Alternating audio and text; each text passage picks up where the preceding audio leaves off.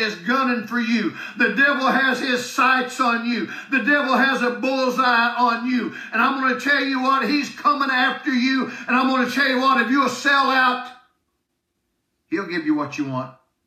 If you sell out to him, he wants your heart.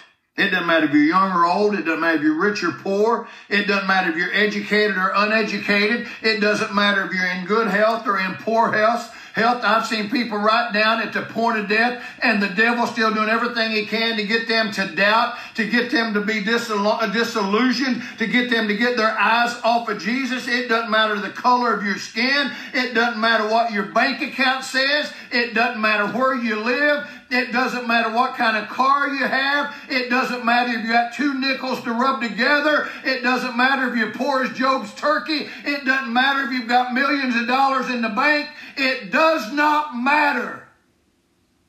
The devil wants you to sell out. Amen.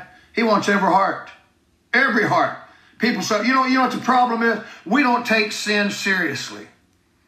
We just play around and diddle daddle. Christians are the world's worst. They don't take sin seriously. They don't realize how dangerous it is. They don't realize how deadly it is. They don't realize how damning it is. They don't realize what sin will do to you. I'm going to tell you what, listen, you need to stay away from sin as much as possible.